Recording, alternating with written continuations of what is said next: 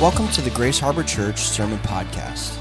Grace Harbor Church is located in Oklahoma City, Oklahoma. For more information, visit our website at ghokc.com.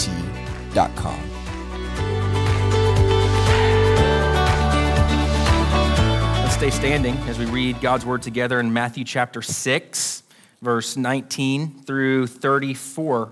Um, if you're using one of those Bibles in the seats in front of you, which again we highly encourage, um, not, not even only just on your devices, your electronic device, but, but your actual copy of a Bible. So if you don't have one, page 811, I'm in those Bibles in front of you. Let's start in verse 19. Do not lay up for yourselves treasures on earth where moth and rust destroy and where thieves break in and steal but lay up for yourself treasures in heaven, where neither moth nor rust destroys, and where thieves do not break in and steal. Sorry, I think I read that twice. No, it just, it just sounds the same. Okay. So, yeah. For where your treasure is, there your heart will be also.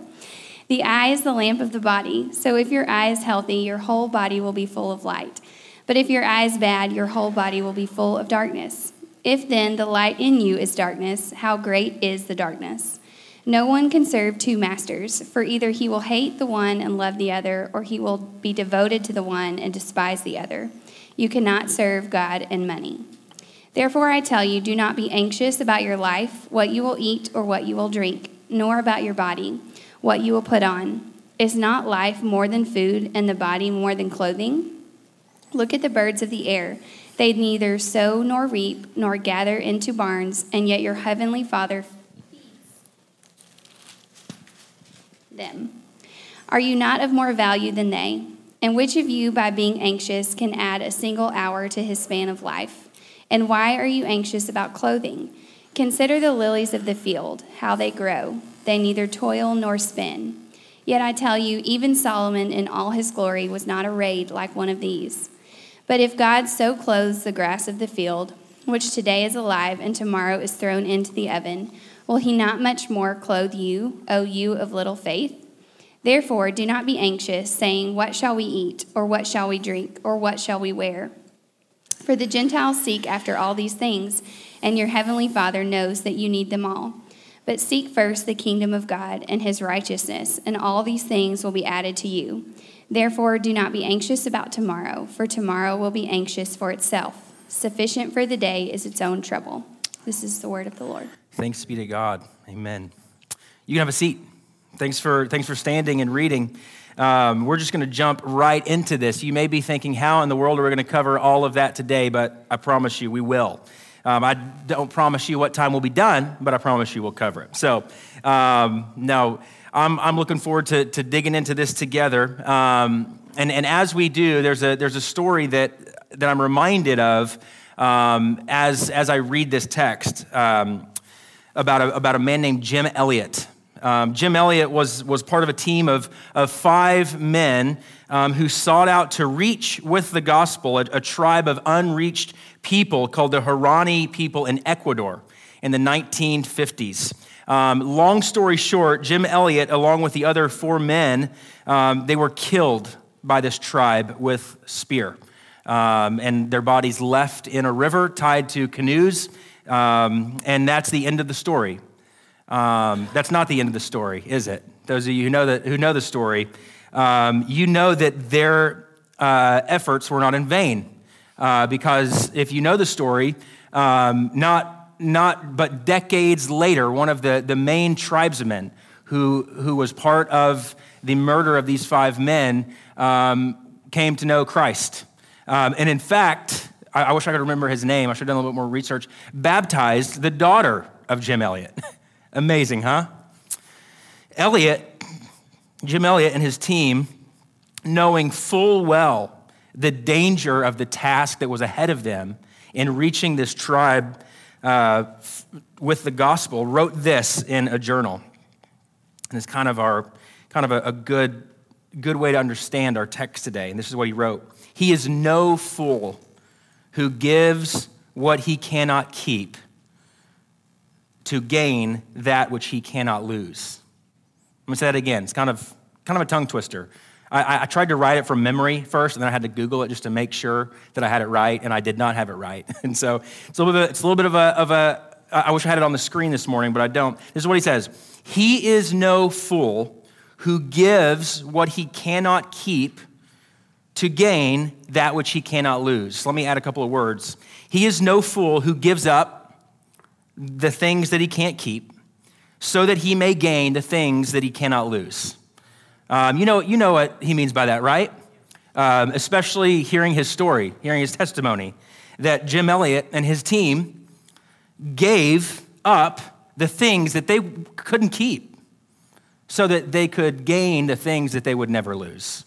And that's the, the treasures and the riches that, that Christ promises. And so, in the end, this is exactly what these five men did. They left behind the things that didn't last in order to gain the thing that would last forever. Um, and so maybe it's easy to see that. Maybe you've heard the story of Jim Elliot, um, and this is, this is something really easy to do that we'll acknowledge here. It's easy to see that and think that, well, that's the kind of behavior of a certain kind of breed of Christian, right? That's the, that's the behavior of a, of a kind of super Christian, right? Uh, is often what we think. And hey, ought we to revere people like this? Yes. Ought we to respect um, and, and share their story? Absolutely. Um, but that is surely that this story we think in our minds that surely that's inspirational to us, but how unrelatable that really is, right? Um, how unrelatable, how, how unattainable for us. And so maybe you look at this example and, and you think, surely that's the behavior of a super saint. This is the kind of thing for which reward is reserved, right? Maybe, maybe this is the kind of thing that, that, that Christ promises reward for. And so, what we're going to kind of seek to answer today is, is not, not just the story of Jim Elliot, which Jim Elliot would want us to see a bigger story here, and that is Christ, who is the center and the focus. Um, but, but we want to see in today's text that this quote is true that he is no fool who gives what he cannot keep to gain that which he cannot lose. Um, and so let's read this text again. We're not going to read all of it, but I want to read verses um, 19 through 21 together. Um, this is what it says Do not lay up for yourselves treasure on earth where moth and rust destroy, and where thieves break in and steal. But lay up for yourselves treasures in heaven, where neither moth nor rust destroys, and where thieves do not break in and steal. For where your treasure is, there your heart will be also. Hey, Jesus is a, is a masterful teacher, to put it mildly.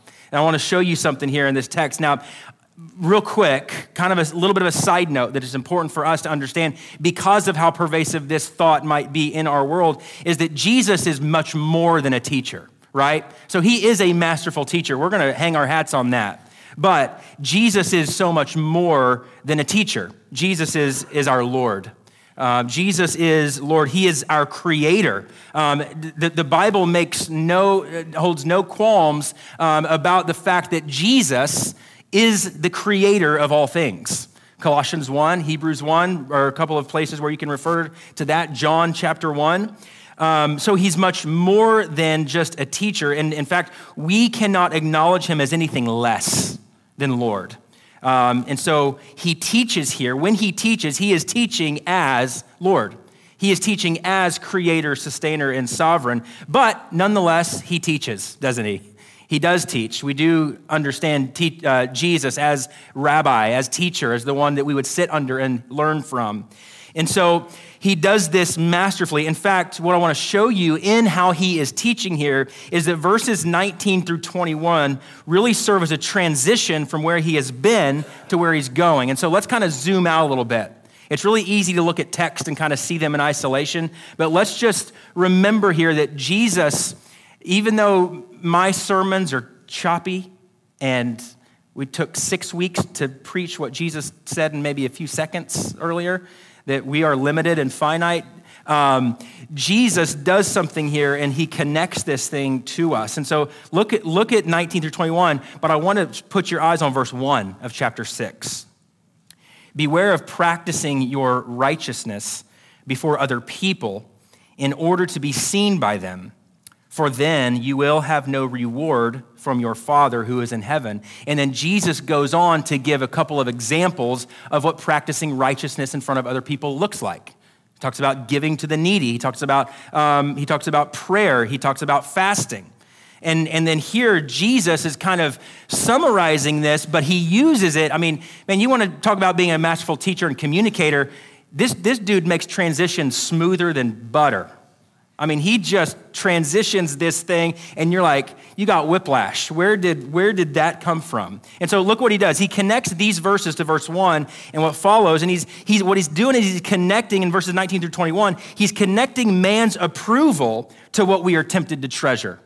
And so when he, when he talks about do not lay up for yourselves treasure on earth, and we think that, okay, this is a new section. He's talking about material blessings, which, by the way, he does. That's what he transitions into. But he is saying that there are two things that seem to vie for our affection and our attention and our, and our energy, and that is the approval of man.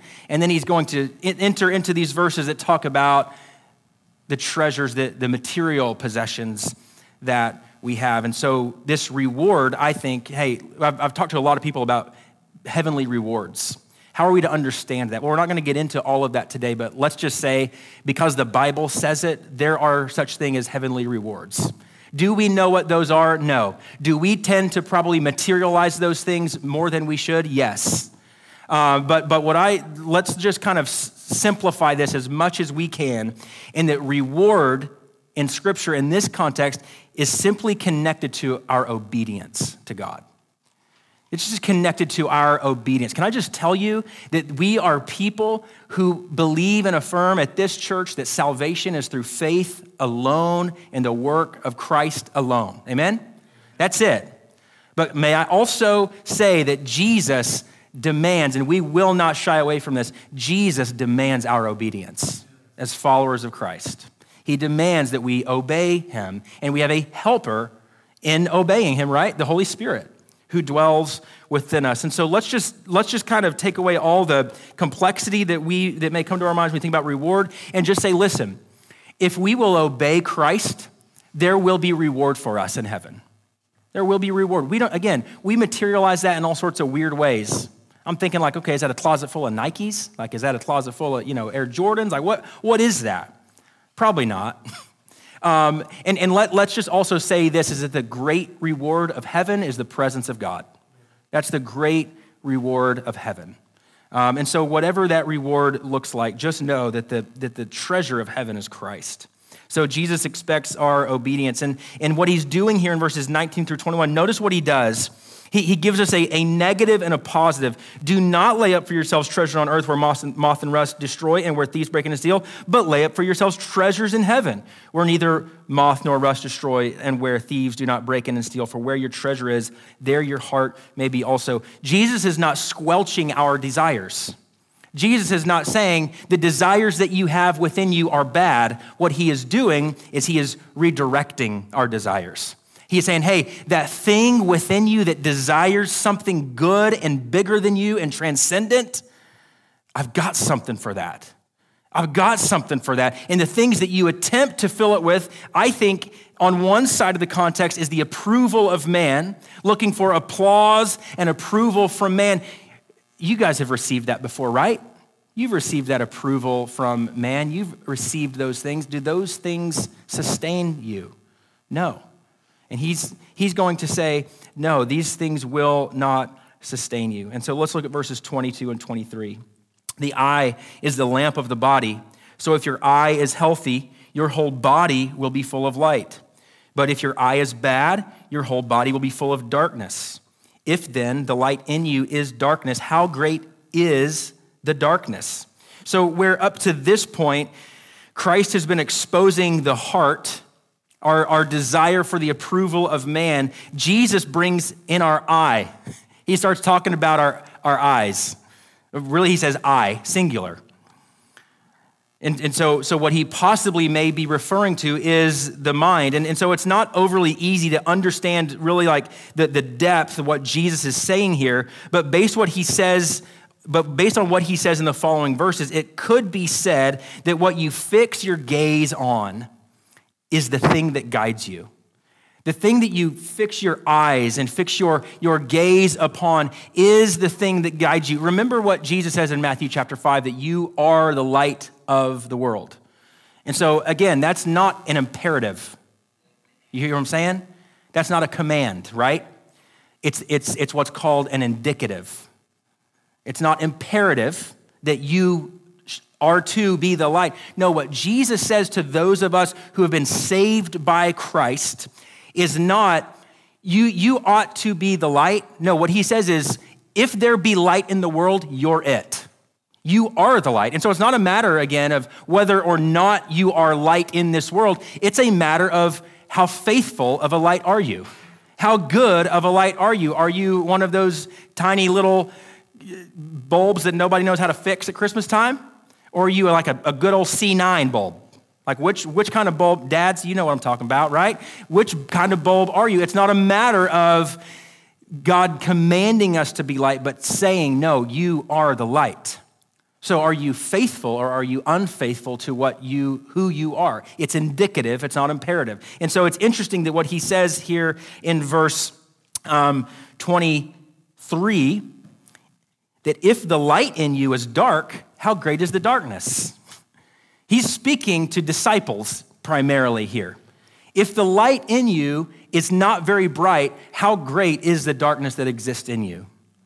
And so, what he's calling us here is to a level of faithfulness, to a level of obedience in him, to following him. And so, if the light in you is dark, how great that darkness is that it coexists with the light that Christ is in you, that you're not obeying him. Are you confused yet? Some of your heads are spinning. Mine is too. And so, if the thing that guides us leads us towards that which does not sustain us, how dark that light really is. And so, what he's saying is, is the eye is the lamp of the body, the thing that we fix our eyes on, the thing that we fix our gaze on. It, that, that's, that's the thing that is our guiding light in our life. And so, if we have our eyes fixed on anything but what Christ offers to us and what Christ is to us, that we are lost in darkness. Maybe not lost as his child, but we are not people following the ways of Christ. And so, verse 24, this is where we begin to see this transition. We see Jesus. So, Jesus is like, like a Houdini, has transitioned um, just like right before our eyes. And so, this is where we need to see that. Verse 24 No one can serve two masters, for either he will hate the one and love the other or he will be devoted to the one and despise the other. You cannot serve God and money. Um, some translations say God and mammon. Um, and so Jesus shows his cards here and leads us into a new section of teaching on material possessions. Serve here, when Jesus says serve, no one can serve two masters. You see that in the context of that, and in the original language, literally means to be a slave of. You cannot be a slave of two masters. You will hate one and you will love the other, or you will be devoted to one and you will despise the other. And so, family, here's the thing, putting it provocatively we are slaves to Christ. We are enslaved to him, and he is a good master who is leading us in paths of righteousness, not for our demise or for anything else, but for our good and for his glory. And if and if not, here's what Jesus is saying here if you are not hitched to Christ and who he is, what Jesus is saying indicatively of that, that if you are not devoted to Christ, you are devoted to something. You're not neutral. There is no neutrality to your heart's affections. So this is this is the case for lots and lots of things. We talk about all the time that the things that we take in media wise, you are not passively taking those things in. Those things are shaping and forming you in ways that you may not even realize. And what Jesus is saying here is that you are either devoted fully to Christ or you are devoted fully to something else. There is no partiality in our devotion with Christ. If we were to say, well, I'm partially devoted to Christ, then what you are saying is that I am fully devoted to something else, is what Christ would, be say, would say here. And so here he references money or possessions, mammon. You cannot be a slave to Christ and a slave to money. But again, you are a slave to one of those things. Um, when, when he says hate, when he says you will either hate one and love the other or be devoted to one and despise the other, hate is not an active disdain but always in the scriptures is used in a comparative sense. Look at Luke, you can look at Luke 14. You don't have to turn there, but in Luke 14, Jesus says something pretty confusing. And, and might I just say that it's even more confusing to those who don't follow Christ. I remember um, reading the passage, and I wish I could recall where it was, um, where, where the, the man comes to Christ and, and Jesus tells him to follow him. He says, But I've got to go bury my, bury my father. And Jesus says, let the dead bury their dead. I remember hearing that the first time and be like, Jesus, you are so out of touch with reality. like, the, the, just let the guy go bury his dad and then he'll, he'll come back. But what, what, what Jesus is saying here in hate is not an active disdain towards something, but in a comparative sense. So in Luke 14, again, Jesus says this thing that's, that's again, somewhat confusing to us. Um, somebody help me with, with a verse. Y'all know what I'm talking about.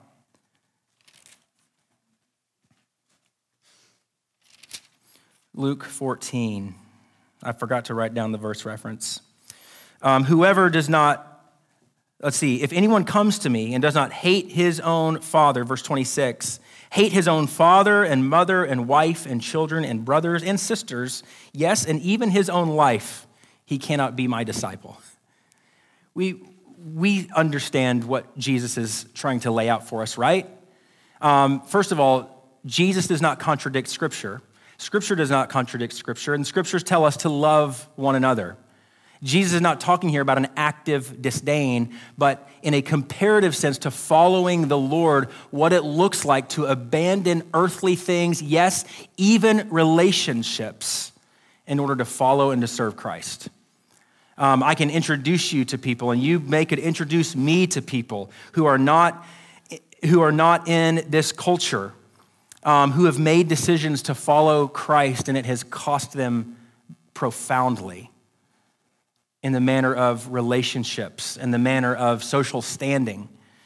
And we hear those stories, and, and can we just be really honest, church? Those things don't really relate well with us. I was having a conversation with a, with a friend from a, another country um, who, who we were kind of talking about hey, what are some of the things in your culture that make sense that the church does in this culture? And what are some of the things that don't make sense? And so, you know, he kind of gave me a list of things. He's like, yeah, you know, we, we, these things make sense. One of the things that doesn't make sense um, in, in America is the fact that there's a church on every corner. Because the, the place where they're from, um, there's maybe a church every five or 600 miles. And the churches that are there are not visible. They're underground. Uh, they, they, they, can't be seen. You, gotta t- you always have to tell them that you're showing up. Um, and, and, and one of the other things that, that, that he said is that we, we truly believe that we are, we are followers of Christ.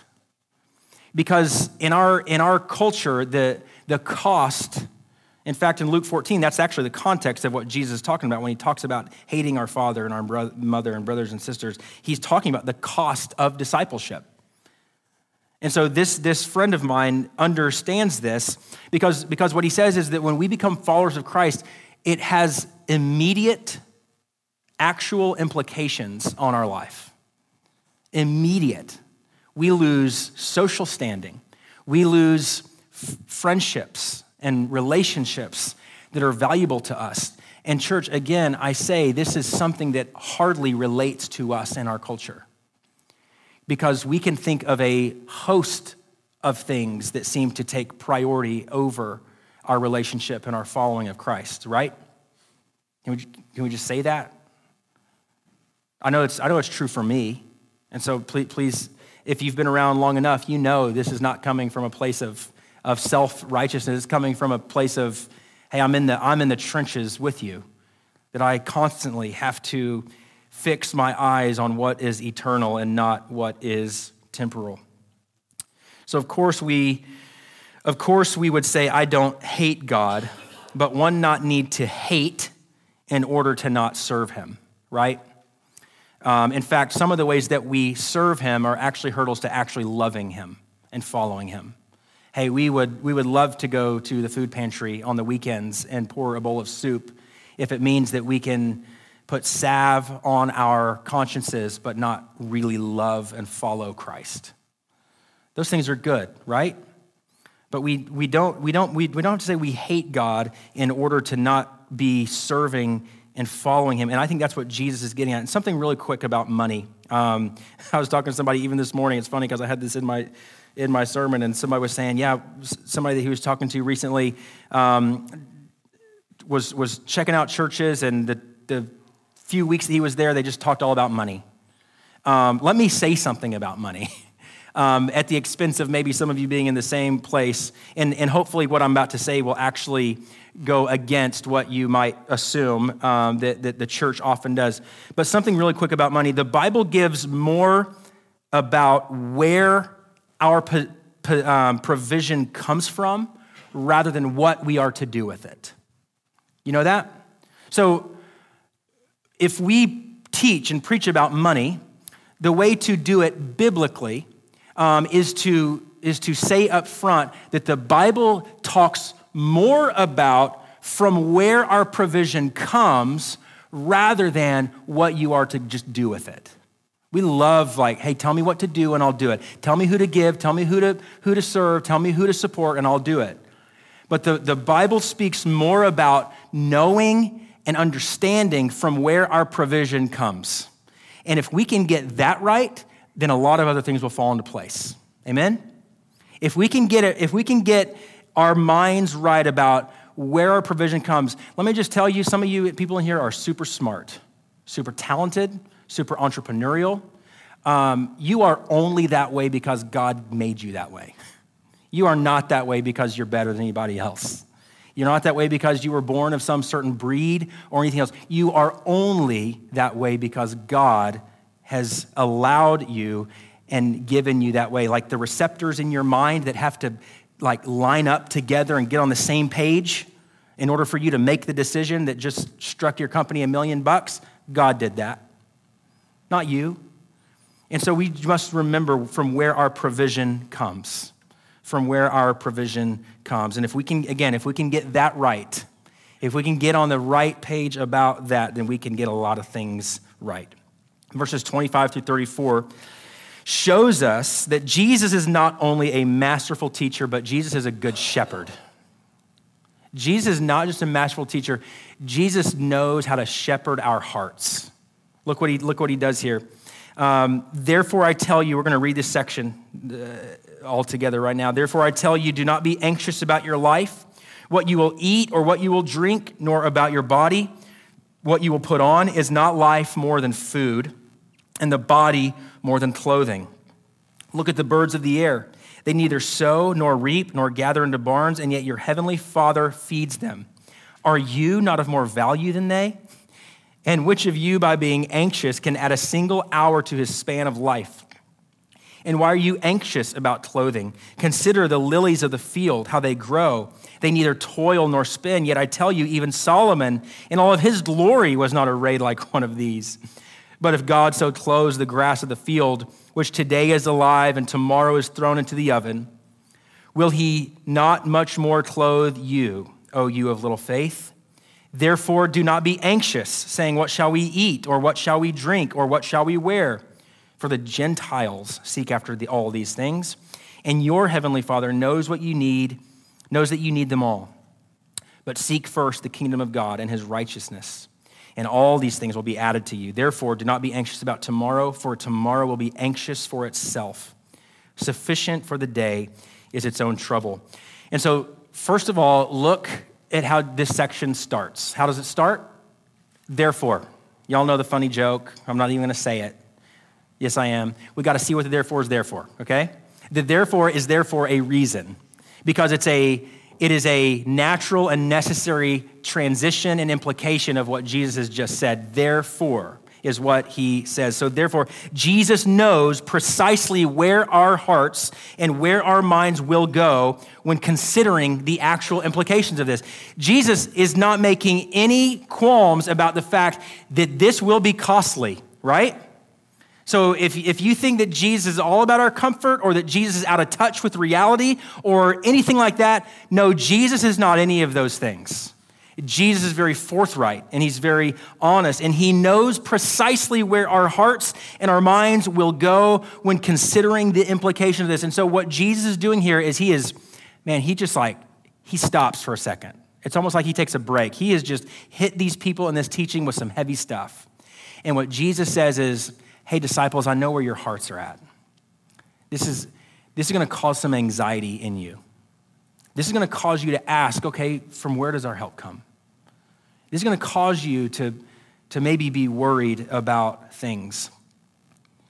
And so it's, it's easy to, to dismiss or diminish what Jesus says here, but a good principle to always remember in, in this whole text. Maybe you think maybe you, maybe you hear what Jesus says here and you're like, okay, Jesus, but like we, we've got to work, right? We got, I mean, we got to we, got, we've got to, what do I do with my investments? Like, what do we do with these things? But just a good principle that we're going to stand pretty firmly on. We'll stand graciously on it and walk with those who may not be fully at this place. Just remember, like, we're all people who are maturing and growing in Christ. No one here is matured in Christ.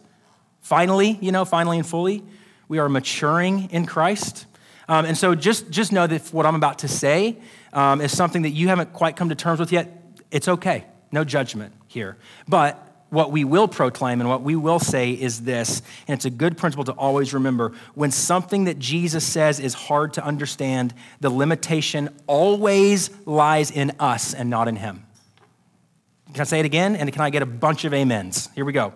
I need a bunch of amens, not just for my own ego, but for, uh, make, to make sure we understand that when something that Jesus says is hard to understand, the limitation always, 100% of the time, lies in us and not in Him. Amen. Always. So when we can't understand something, when we can't see something, when we read what we read here and we come up with all the whatabouts, the limitation is on us. It's not on Him. He is a good king and a good shepherd. And so, it may be important to change our posture or to look at this from the right angle. And so, what Jesus obviously isn't forbidding here is work. Amen? Because Jesus doesn't contradict Scripture. Scripture doesn't contradict Scripture. Um, in fact, work is a biblical principle, and the ability to work is given to us by God, and oftentimes is the means through which God provides, right? So he says, I will provide work may be the means through which you do that. Maybe you read this verse and you're like, great, I can go sit on the couch and I can just make sure and I can just be assured that God's going to provide all my needs. Well, remember, work is not a result of the fall. Work is not a result of the fall. Work was around, and I'm not talking about autumn here, I'm talking about sin in the garden. Work was a mandate given to Adam and Eve before sin entered the picture. Work is not a result of sin. The toil of work, we all know about the toil of work, right? Anybody in construction in here or ever been? I, not me. Anybody plum, been in plumbing? Plumber, yeah? Anybody worked with a uh, cantankerous boss, to put it mildly? Yeah. Yeah, the toil and the, the strife and the suffering of work is a result of the fall, but not work itself. Um, and so Jesus is not forbidding work here. What is prohibited here, what Jesus prohibits, is not work, but worry. What Jesus is commanding us to not do is not to work, but not to worry. And, and, and, and read what it says do not be anxious. In fact, Jesus says it, I think, three times here, kind of reorients our minds around this truth. Do not be anxious. It's a command of Christ. And so we're like, well, what do I do with the anxiety that I have? Th- that's real, right? Anybody dealt with that? I have. I have. And so are we, are we being disobedient or unfaithful? Give it to Christ. Give it to Christ, and we can walk with you. And again, remember, we are, we are maturing believers and not fully matured believers. Um, look at verse 32. We'll, we'll kind of wind this thing down, but look at verse 32. I mean, first of all, just appreciate the kind of the picture that Jesus paints um, from, from really 26 to, uh, to, to 31. I mean, just he, he, he brings into the picture the birds and the flowers. He says, hey, look at, look at them. Uh, they, they seem insignificant, don't they? But God clothes them, He feeds them. Are you of not more importance than they? Are you of not of more importance than they? He, he, Jesus connects this to Solomon, who most of the hearers would have resonated deeply with. What about Solomon? Yeah, that guy who had all that he could have ever wanted, who in the end, we think, as the writer of Ecclesiastes said, all is vanity.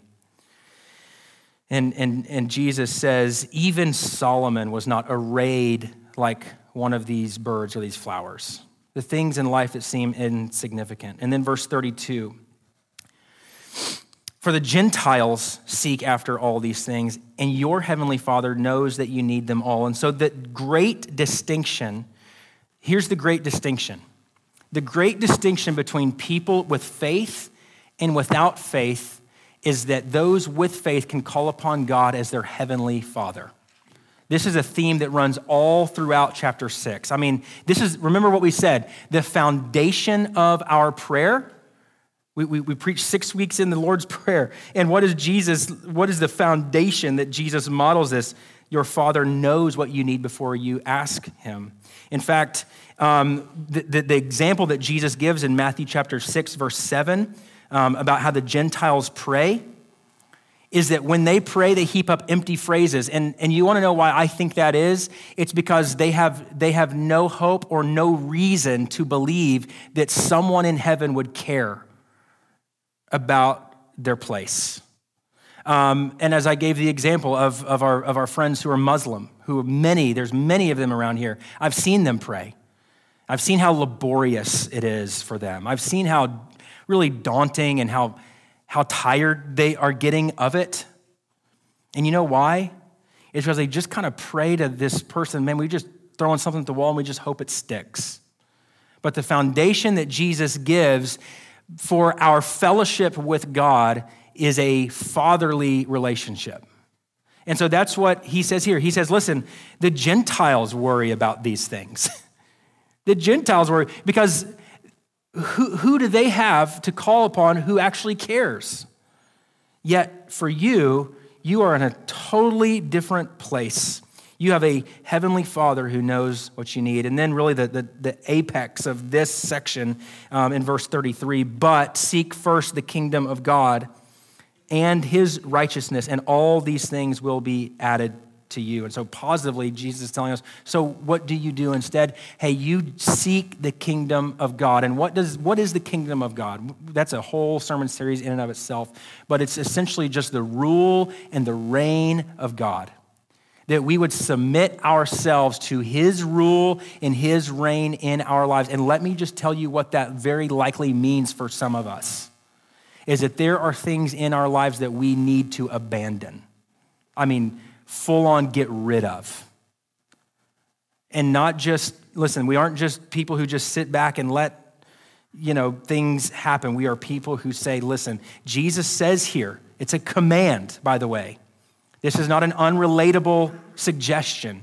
It is an authoritative command of Christ to seek first the kingdom of God and his righteousness, and all these things will be added to you. And then verse 34, it's almost like Jesus came up with this promise, and then Jesus says something really hard. Can we just, we'll address that. Therefore, do not be anxious for tomorrow, for tomorrow will be anxious for itself.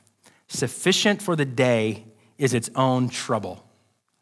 And so we're feeling pretty good, right? Man, God's gonna provide all that He does. And then Jesus is like, today's gonna be hard. Today's gonna be real hard, y'all. You're gonna, you, you, you might have to figure out how you're gonna pay that bill today you might need to need to figure out you, you, you may be unsure of where your next meal comes from some days. But jesus already told us. He's given us the, the clear command don't be anxious because he will provide. And, and what, is, what is that provision ultimately? Will god provide our daily needs? Yes. Um, I, I know people in this room who, who do well financially and people in this room who i have conversations with a lot who are really struggling. And in both cases, I can ask both of them and the same answer will come, but has God always met your needs? And you would say yes.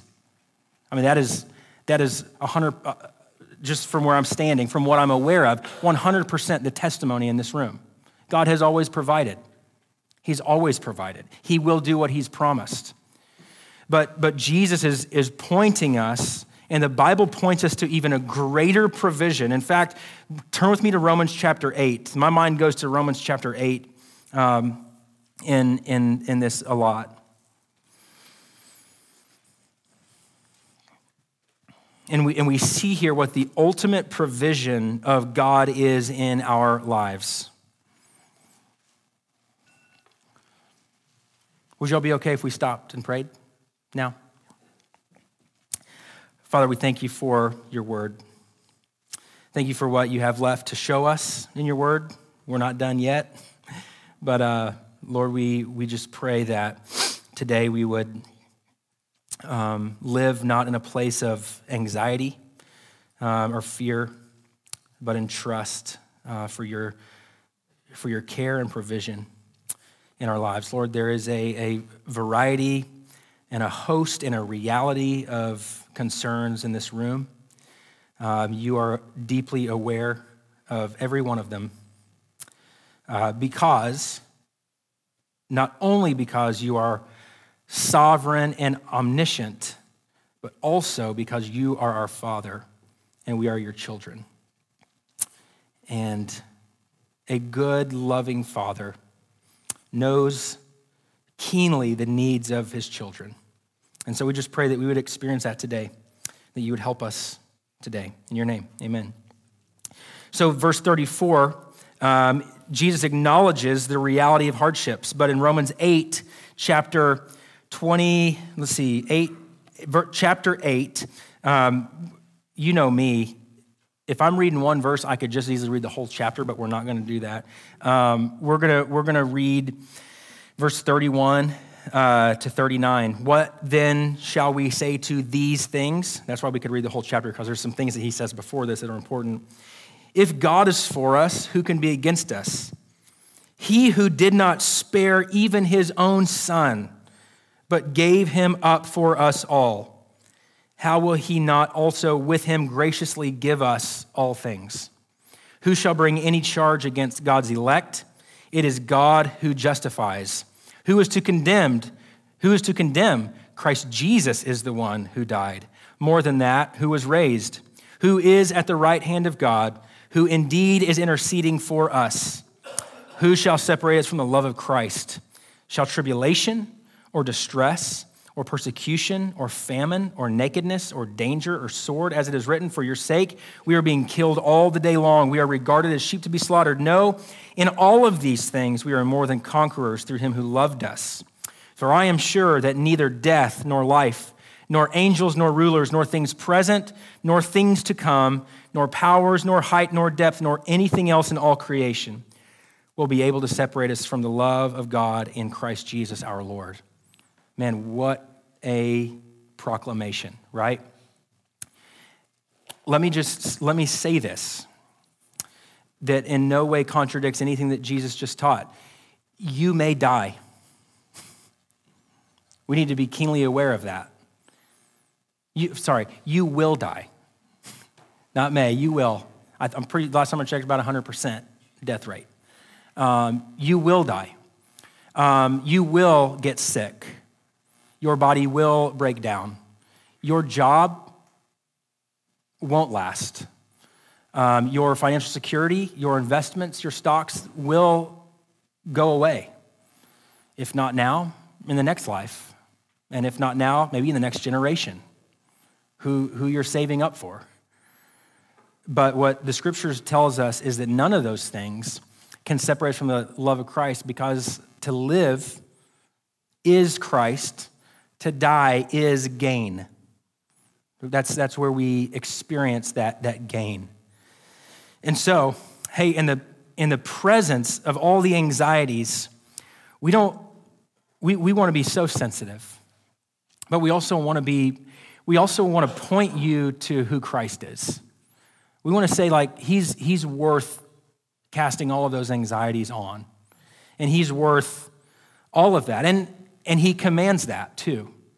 Um, and so while if, while if you and I are in a conversation about your anxiety, it's probably going to be a long conversation about, hey, tell me about what's going on and let, let me shepherd you in this phase. And I'll do a lot of listening. Right now, I get a chance to just say something, and that is to no, no apologies needed here to place your trust in Christ today, to put, to put it on Him. And I'm not saying like that, that that will rid you of all of your issues, it won't. But Jesus is a good king and a good shepherd, and he can, he can handle those things, and he will provide for you. Um, there is so much more that I could say.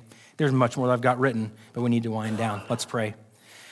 Father, thank you for um, not just because of what we see in this text, but because of, of who you reveal yourself to be from cover to cover, um, from generation to generation, from century to century, and whatever measure of, of time that we could possibly think of, um, that you are a God who provides.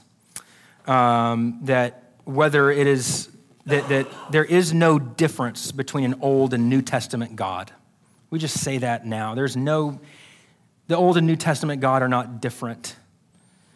Because the Old Testament God shows us as early as Exodus that when, that when the people of God cry out to, to Him, He hears us. And He knows and He sees and He provides. And that is the same God that each of us in this room today have experienced. You are an unchanging God um, who, who is, shows mercy, but who also will not overlook sin. And so, Lord, we thank you that for those who are in Christ, you have not overlooked sin, but our sin has been placed on him. Um, and so, Lord, if there's someone here in this room today that doesn't know Christ, uh, that you would draw them. And, and so, Lord, we just even, even pray now that you would bring boldness and courage and clarity to our hearts. Lord, we, even, even those who are followers of you as maturing Christians, um, need help in these areas. We need help from you.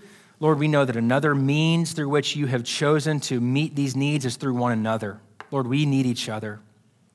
And so help us to be there. Help us not be, help us as the people of God not be shocked by the stories of others, but to, but to be a place of, of grace, a place that we would point others to who you are.